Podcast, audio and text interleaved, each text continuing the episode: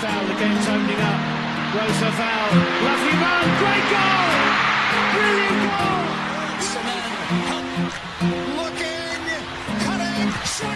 Fala galera, eu sou Amanda Viana e tô chegando com o primeiro episódio do Na Cara do Gol, o novo podcast da grade do Planeta Futebol Feminino focado no futebol estadunidense. Bom, primeiramente eu venho aqui pedir desculpa a todos pela demora desse primeiro episódio. É, eu tive alguns contratempos na gravação e acabou não sendo possível divulgar antes. Por isso, eu acabei emendando dois assuntos para a gente tratar hoje, já que ambos estão ligados à seleção dos Estados Unidos e com esse fim de data FIFA, né, a data FIFA que aconteceu em fevereiro, e o início da temporada do futebol doméstico, né, da NWSL, para a gente não perder é, esse link. É, eu vou falar aqui um pouco sobre a She Believes Cup, a competição que a seleção dos Estados Unidos disputou nessa última data FIFA, e também vou trazer um pequeno panorama desse processo de renovação que vem acontecendo na seleção e, e é um panorama que, assim, é só o início dele. A gente vai tratar muito disso aqui ainda no podcast, já que é uma coisa que vai acontecer aí ao longo desse ano.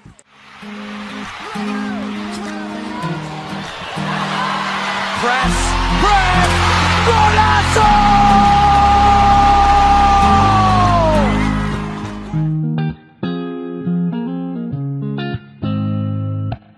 Assim, antes de entrar nesses assuntos, né, eu venho infelizmente com uma notícia triste.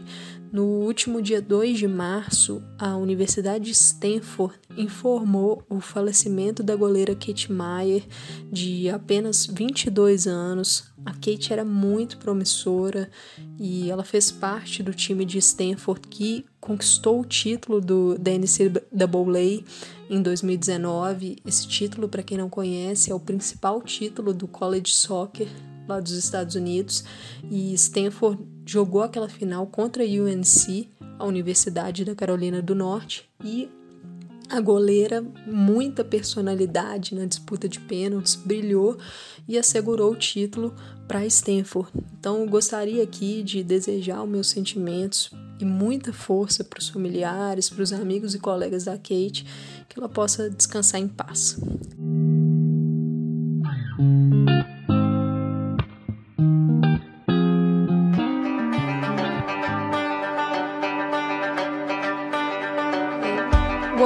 Primeiro assunto do nosso episódio será a She Believes Cup.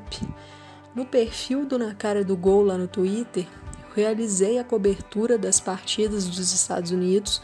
Para quem ainda não nos segue lá, fica aí a arroba, é arroba na cara do gol, tudo junto, e a grafia de gol é G-O-A-L. Então, bora pincelar a competição que terminou com o título estadunidense. Dessa Believes Cup participaram Estados Unidos, a Islândia, a Nova Zelândia e a República Tcheca. A seleção estadunidense empatou o seu primeiro jogo contra as tchecas por 0 a 0, é, bateu as neozelandesas por 5 a 0, aquele fatídico jogo dos três gols contra da zagueira Michaela Moore, e repetiu esse mesmo placar contra as islandesas na última partida, somando assim 7 pontos e assegurando o título. O treinador Vlatko Andonovski, assim, ele manteve a toada da data FIFA de novembro de 2021.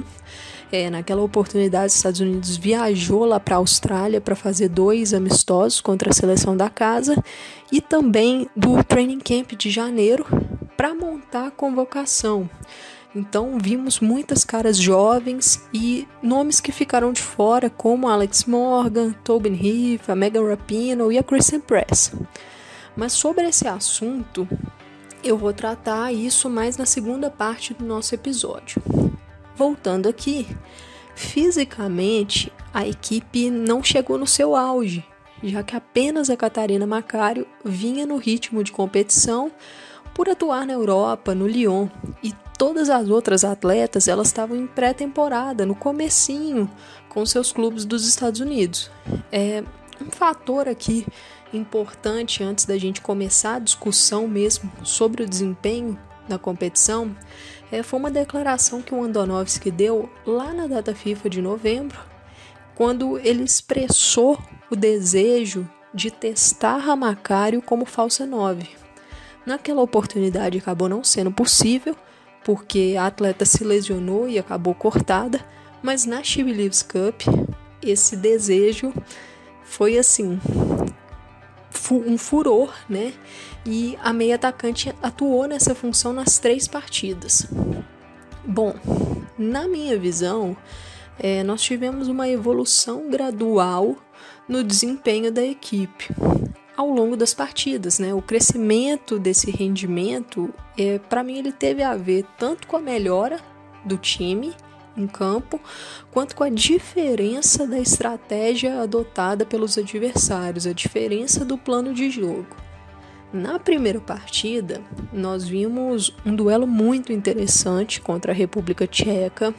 A seleção europeia muito competitiva, organizada, atuou num 4-4-2, marcando em bloco mais baixo, fechando a entrada da área de forma bastante compacta mesmo.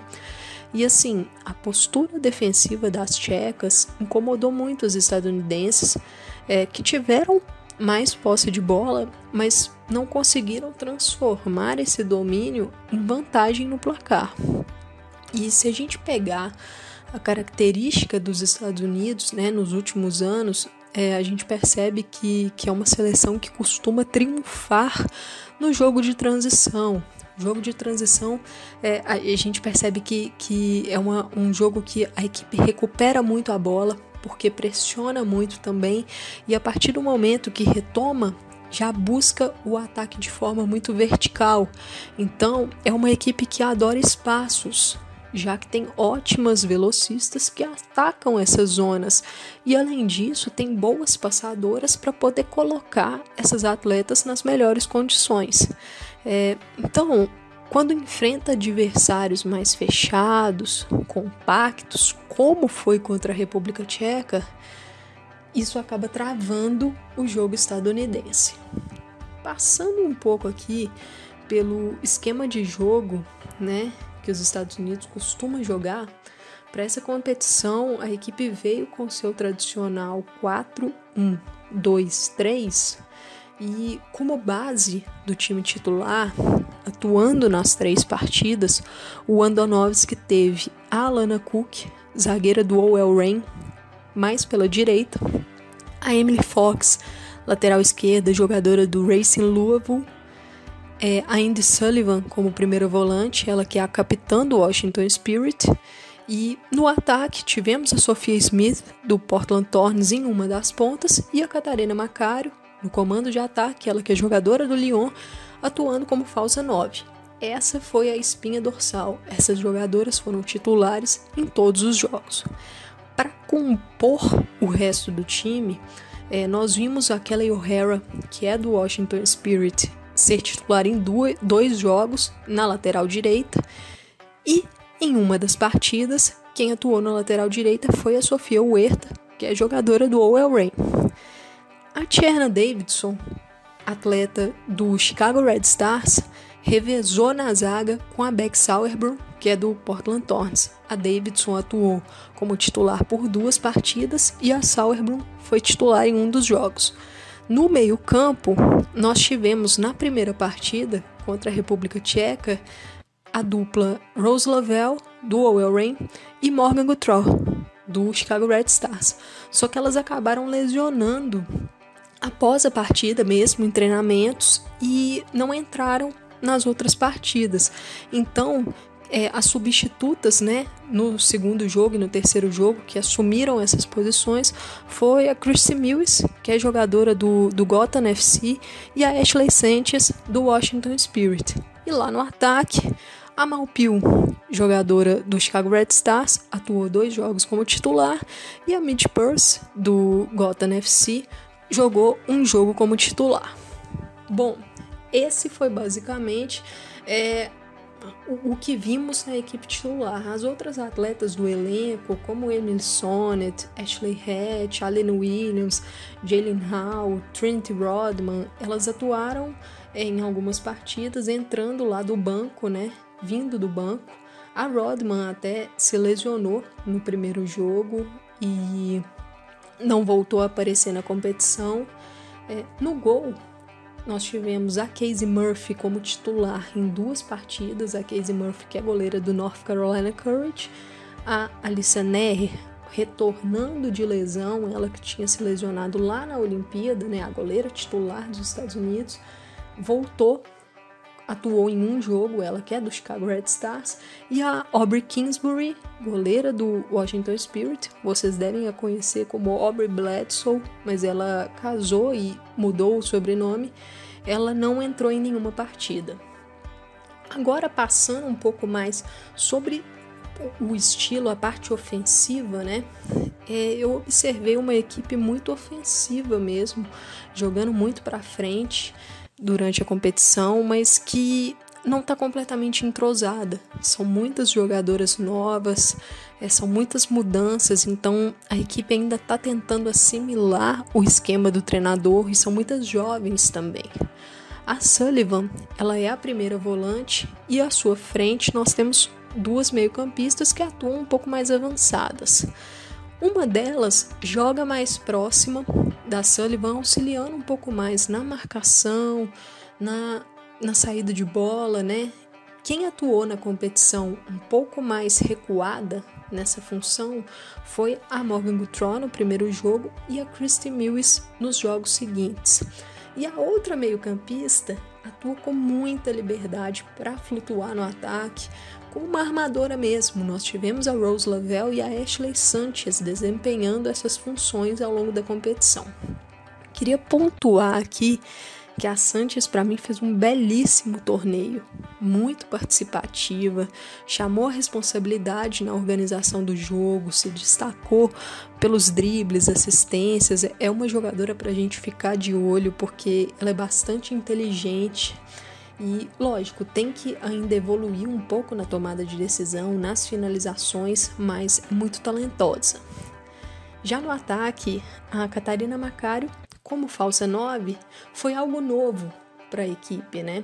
Novo para ela na seleção dos Estados Unidos, já que costumava atuar na linha do meio-campo, e novo para suas companheiras, né? Então, assim, eu vejo como natural a necessidade de ajustes e a falta de entrosamento com isso.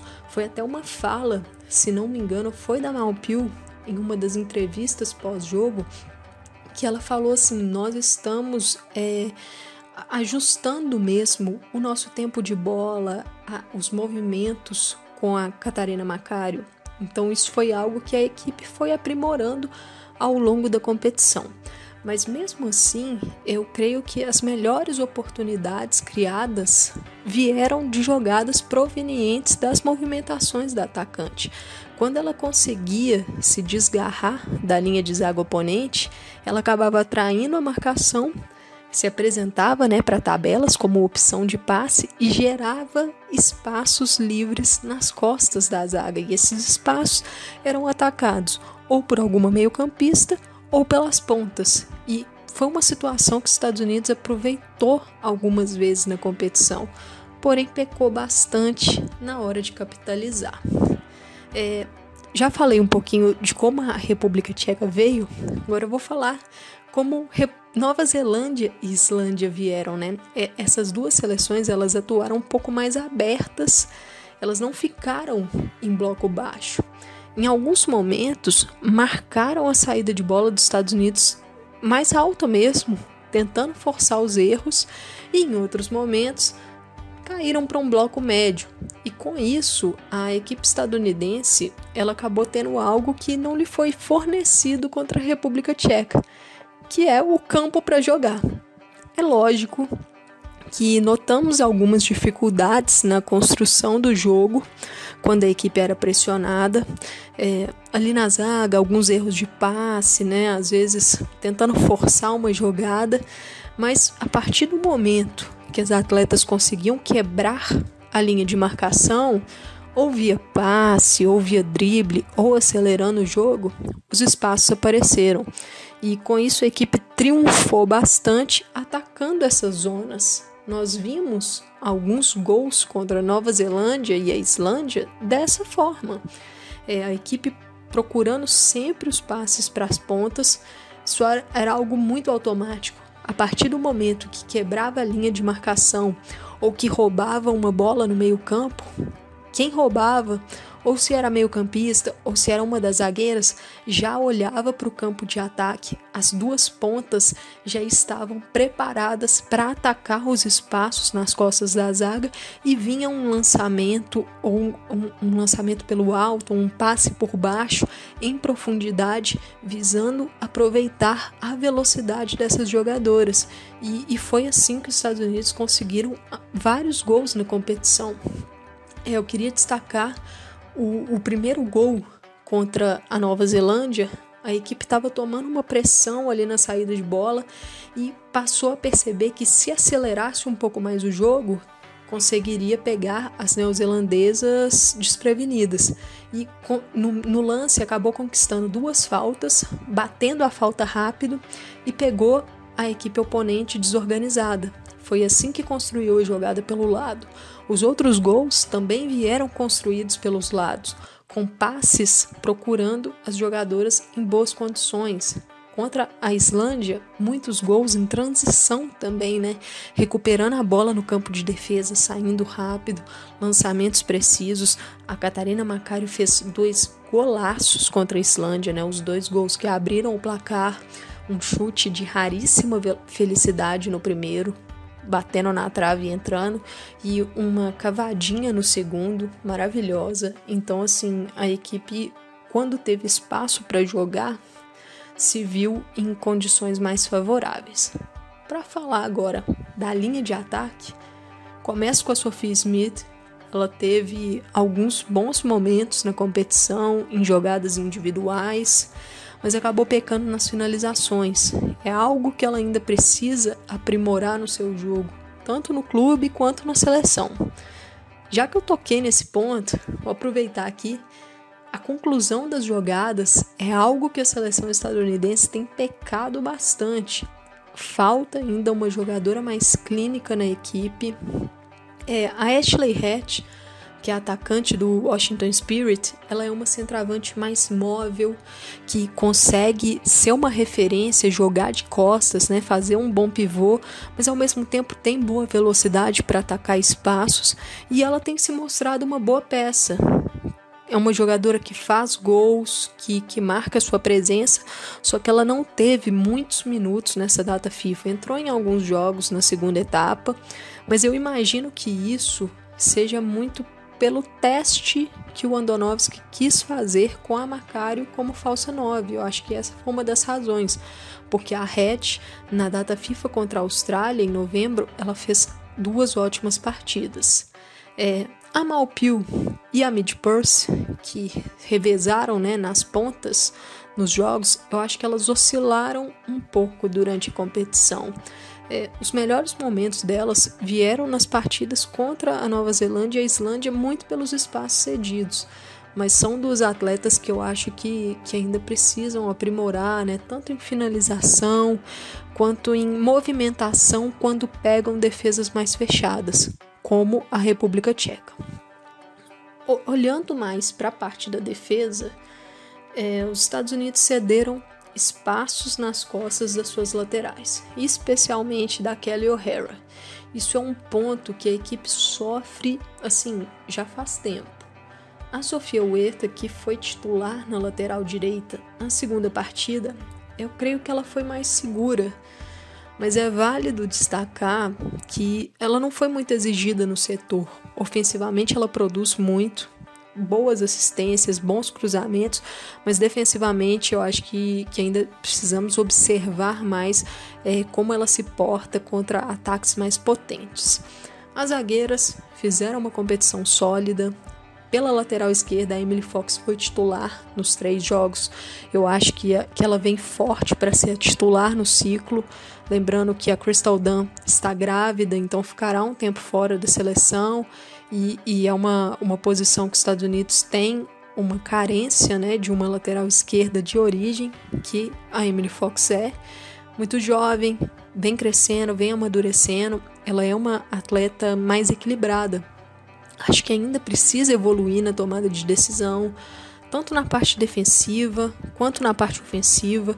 É, ela é muito boa antecipando, fazendo desarmes, tanto que recuperou boas bolas, mas peca ainda na sequência da jogada. Ela acabou errando alguns passes perigosos no setor, no campo de defesa. Então isso é algo que ela precisa evoluir ainda. No ataque, ela tem boa presença, costuma atacar mais por dentro, então ela abre o corredor para as pontas. Está é, sendo interessante ver essa evolução dela com a seleção. E para fechar as fragilidades, né? Outro ponto foram as bolas aéreas defensivas, que também é algo que a seleção luta há algum tempo é, é um ajuste que precisa ser feito e, sofreu algumas jogadinhas aí problemáticas nas três partidas. Assim, em resumo, foi uma boa competição para dar tempo de jogo para as nossas no, novas peças, buscando esse entrosamento, a adaptação às funções. As oponentes não eram seleções tops, isso é válido pontuar. E para fechar, né, a Catarina Macari foi eleita MVP da competição, prêmio para mim foi merecido. Ela foi muito regular nas duas primeiras partidas, extremamente decisiva no último jogo, marcando os dois golaços no primeiro tempo para abrir o caminho da vitória contra a Islândia e para garantir o título.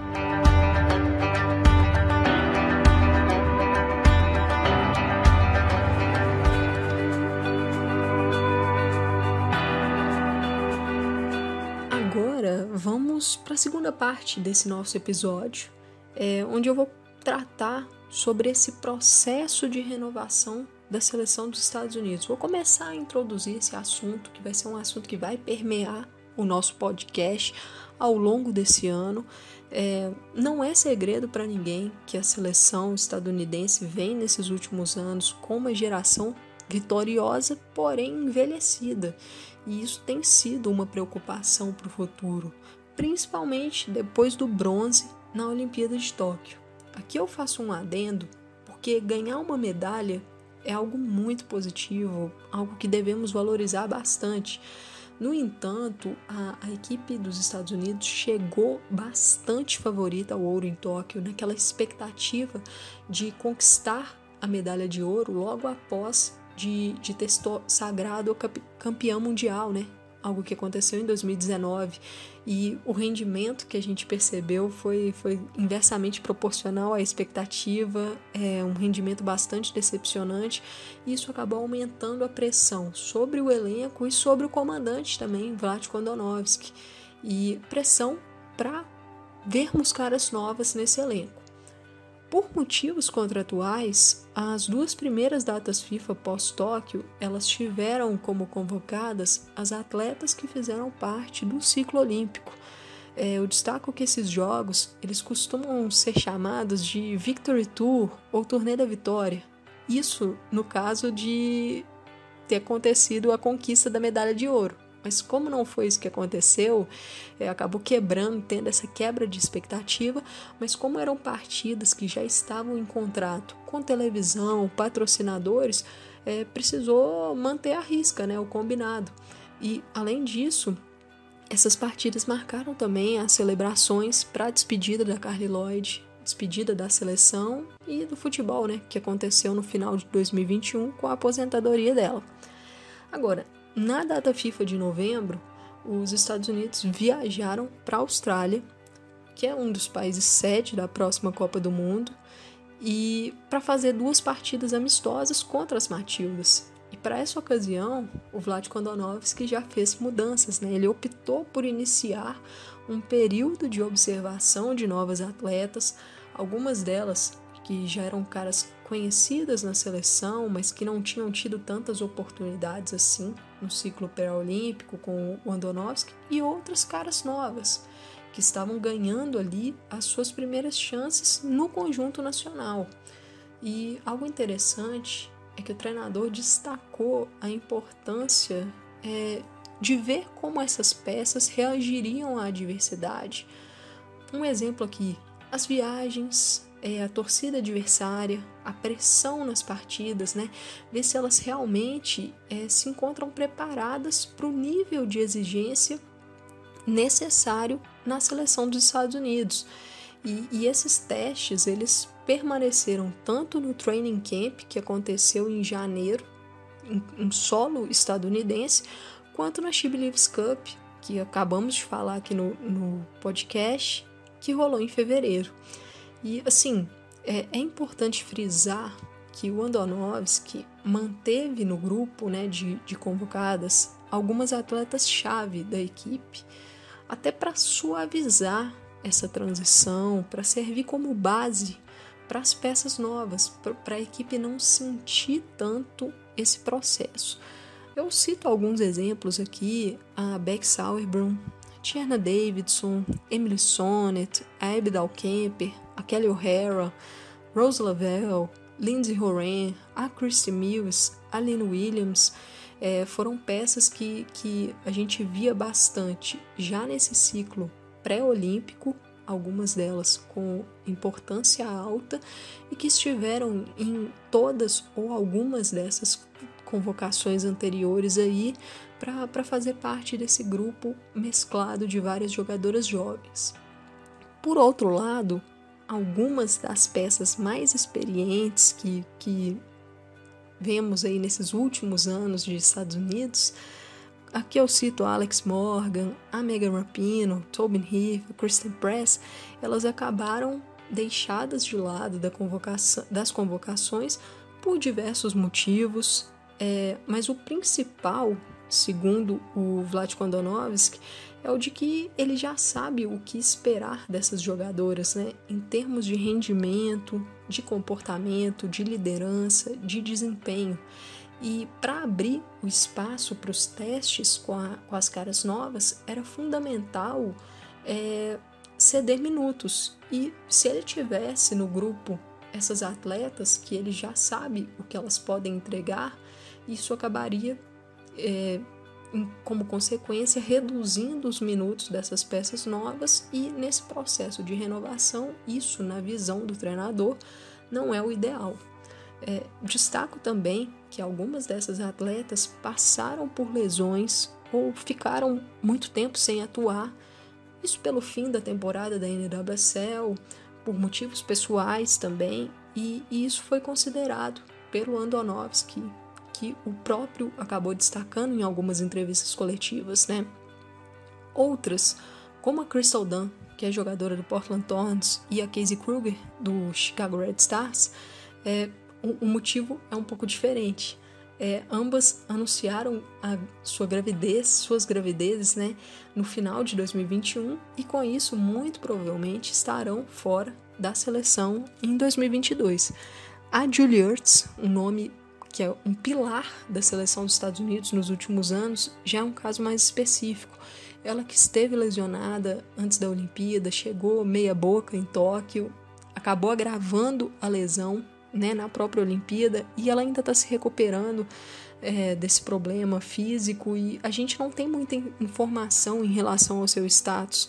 Sabe-se que é, é, bem possível que ela não entre em campo pelo Angel City, é, sua equipe atual né, na NWSL, ela ainda nem é, assinou contrato com a equipe, então assim, se isso realmente ocorrer, provavelmente afetará a sua presença na seleção, já que o Andonovski tem destacado que não existe vaga cativa no grupo e que o rendimento e o tempo de jogo nos clubes serão fatores a serem observados também. Bom, dito isto, é, o termo que eu tenho utilizado para descrever esse momento é o de vestibular de Vlad Kondonovski. Na minha visão, ainda é difícil sabermos qual é o real grau de renovação que acontecerá na seleção estadunidense. Os nomes experientes que, que vêm fazendo parte do grupo nos últimos anos anos bastante vitoriosos da seleção, eles são bastante pesados. É, não, não é algo fácil barrá-los para nenhum treinador. E ainda que o desempenho de algumas atletas se prove problemático, um pouco abaixo dentro de campo, a seleção terá compromissos bem importantes pela frente. No meio do ano vai rolar o torneio da CONCACAF, que será eliminatório para a Copa do Mundo de 2023 e além disso dará ao campeão uma vaga olímpica, né, para Paris 2024. Então, é um torneio chave para os Estados Unidos e com a Copa bem próxima, o Andonovski ele tem feito esses testes para avaliar quem poderá compor esse grupo. Mas assim, hoje, como eu disse, é difícil saber realmente quantas vagas estarão em jogo. Por isso a importância de cada teste, cada oportunidade que essas atletas têm recebido para poder colocar uma pulga atrás da orelha do treinador, né? E quando eu cito vestibular, é muito pelo fato de ser um teste de várias etapas, sendo que alguns nomes avaliados acabam ficando pelo caminho. Assim, lógico que nada é definitivo, mas você permanecer sendo lembrada é fundamental. Então, assim, cito alguns exemplos. Por exemplo, a goleira é, Jane Campbell, que defende o Houston Dash, ela fez parte do grupo olímpico esteve na primeira convocação, é, não na primeira, na, na convocação de novembro, né, contra a Austrália, mas ela acabou ficando de fora das convocações de janeiro e de fevereiro. Então, assim, talvez na visão do Andonovski, ela acabou caindo de nível em relação a outras peças. Alguns nomes testados, nomes novos, como Bethany Balser, jogadora do Owen Rain, apareceu em novembro, mas não apareceu nas outras. Morgan Weaver, jogadora do Portland Thorns, apareceu em novembro, é, teve sua presença também em janeiro, é, devido a um corte, né? Ela acabou entrando depois na convocação, mas não apareceu em fevereiro. Então, tudo isso a gente acaba levando em consideração para ver quem aí tá ganhou mais moral com o treinador, está mais sólido no grupo ou menos. Mas como eu disse, nada disso é definitivo. É, e essas convocações elas permitiram nomes como a Casey Murphy, goleira do North Carolina Courage, Ashley Hatch, atacante do Washington Spirit, também do Washington Spirit, a meia Ashley Sanchez, a Sofia Huerta do Oil Rain, que tem atuado na lateral direita, as atacantes Malpil, do Chicago Red Stars, Image Purse do Gotham FC, a zagueira Alana Cook do Oil Rain, a lateral esquerda Emily Fox do Racing Louisville, a chamar a atenção do treinador, né? Foram jogadores que aproveitaram bastante suas oportunidades. Eu digo isso muito mais pela data FIFA de novembro contra a Austrália e pela data FIFA de fevereiro na She Believes Cup, porque os treinamentos de janeiro a gente não teve acesso ali a imagens, não difícil avaliar. Então, quando eu digo que chamaram atenção, foi mais por causa disso. E outras, como a Sophie Smith, do Portland Thorns, e a Catarina Macário, do Lyon, elas que já eram tratadas como promessas, né? A Macário que chegou aí para a Olimpíada, é, fincaram definitivamente ali o seu nome no radar, tem tido bons momentos na seleção. Lógico, passaram aí por algumas lesões nessas convocações que a tiraram de alguns jogos, mas na She Believes elas tiveram bastante tempo de jogo. Assim, em termos de desempenho, a seleção tem oscilado de forma natural. Contra a Austrália, é, vimos duas atuações de gala da coleira Casey Murphy. Tem até um podcast do Planeta Futebol Feminino e do de primeira aqui que eu falei bastante sobre essa data FIFA, o desempenho da seleção dos Estados Unidos. Então, quem tiver interesse em perceber né, o que aconteceu, fiquem à vontade para ir lá na, nos nossos agregadores e buscar esses episódios. E assim, a atuação da Casey Murphy nessas partidas contra a Austrália, elas talvez mascararam um pouco a realidade, já que no primeiro duelo, que foi 3 a 0 para os Estados Unidos, é, não contou a história completa do jogo. A, a equipe ela tem mostrado potencial mas é evidente a necessidade da melhor assimilação do plano de jogo na parte ofensiva, na parte defensiva, com a bola, sem a bola. A produção ainda é irregular e parece não ser o suficiente no momento atual para ser uma garantia contra seleções tops mundiais. Mas assim, eu reforço que nós estamos num processo de renovação, com muitas mudanças, caras novas, atletas menos experientes, então isso é bastante normal. E como destaquei aqui na primeira parte do, do episódio, na She Believes Cup a gente viu isso, uma seleção que oscila bastante e que ainda mostra que precisa evoluir muito ainda. É, assim, é necessário destacar que tirando a Austrália, os adversários enfrentados pós-Olimpíada, eles não estão no bolo das melhores seleções do mundo. A gente pode ter algumas leituras aqui sobre isso. Por exemplo, suavizar esse processo de renovação, evitando jogar essas novas atletas aos leões de uma vez. A questão da pandemia, já que vários países têm evitado entrar em solo estadunidense, é outro motivo, o fato de ser ano de Eurocopa e eliminatórias europeias para a Copa do Mundo. Então, muitas seleções europeias estão dando preferência por ficar no território europeu e, e isso evita, né? É, não evita, isso dificulta os, os amistosos contra os Estados Unidos, já que existem contratos que a equipe precisa ter um número X de jogos em solo estadunidense. E assim, aqui é uma opinião pessoal, é o fato também dos Estados Unidos gostarem de enfrentar seleções é, que, que são assim talvez um pouco mais frágeis para construir placar largo e fato que aumenta a confiança do elenco. Isso é algo que a gente vê é, não é agora, é de muitos anos aí também. Bom, esse processo de, de renovação e vestibular, né, como eu tenho tratado, do Vlad Kondonovski, ele será inevitavelmente, como eu disse, tema aqui no podcast ao longo do ano. Falaremos bastante, destrincharemos mais no futuro, é, talvez trazendo características mais é, aprofundadas das atletas, né, para a gente conseguir entender como essas peças novas, o que essas peças novas podem trazer de diferente, podem trazer para a mesa aí para engrandecer o elenco da, da seleção estadunidense. Caminhando para a reta final do nosso episódio, eu destaco que na próxima data FIFA, a seleção estadunidense fará dois amistosos contra a seleção do Uzbequistão, isso nos dias 9 e 12 de abril. Então, mais próximo de, dessa data FIFA, voltaremos aqui a tratar sobre o assunto seleção.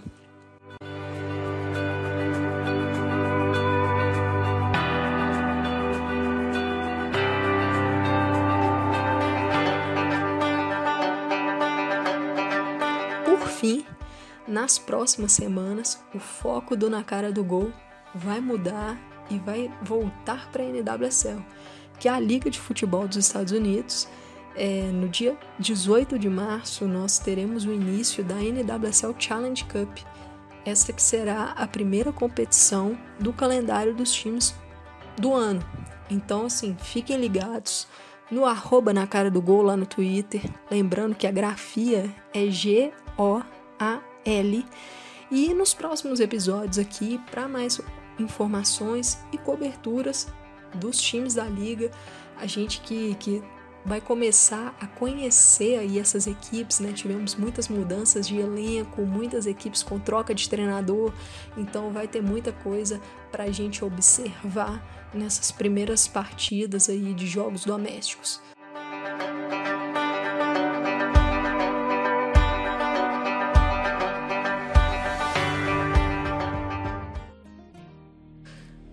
Galera, agradeço muito aí a audiência de vocês que chegaram até o final desse episódio. Foi um episódio mais longo, como eu expliquei lá no começo, acabei tendo alguns contratempos para gravação, então decidi juntar esses dois assuntos que eu achei também que, que eram assuntos complementares, então acabou sendo mais extenso por causa disso.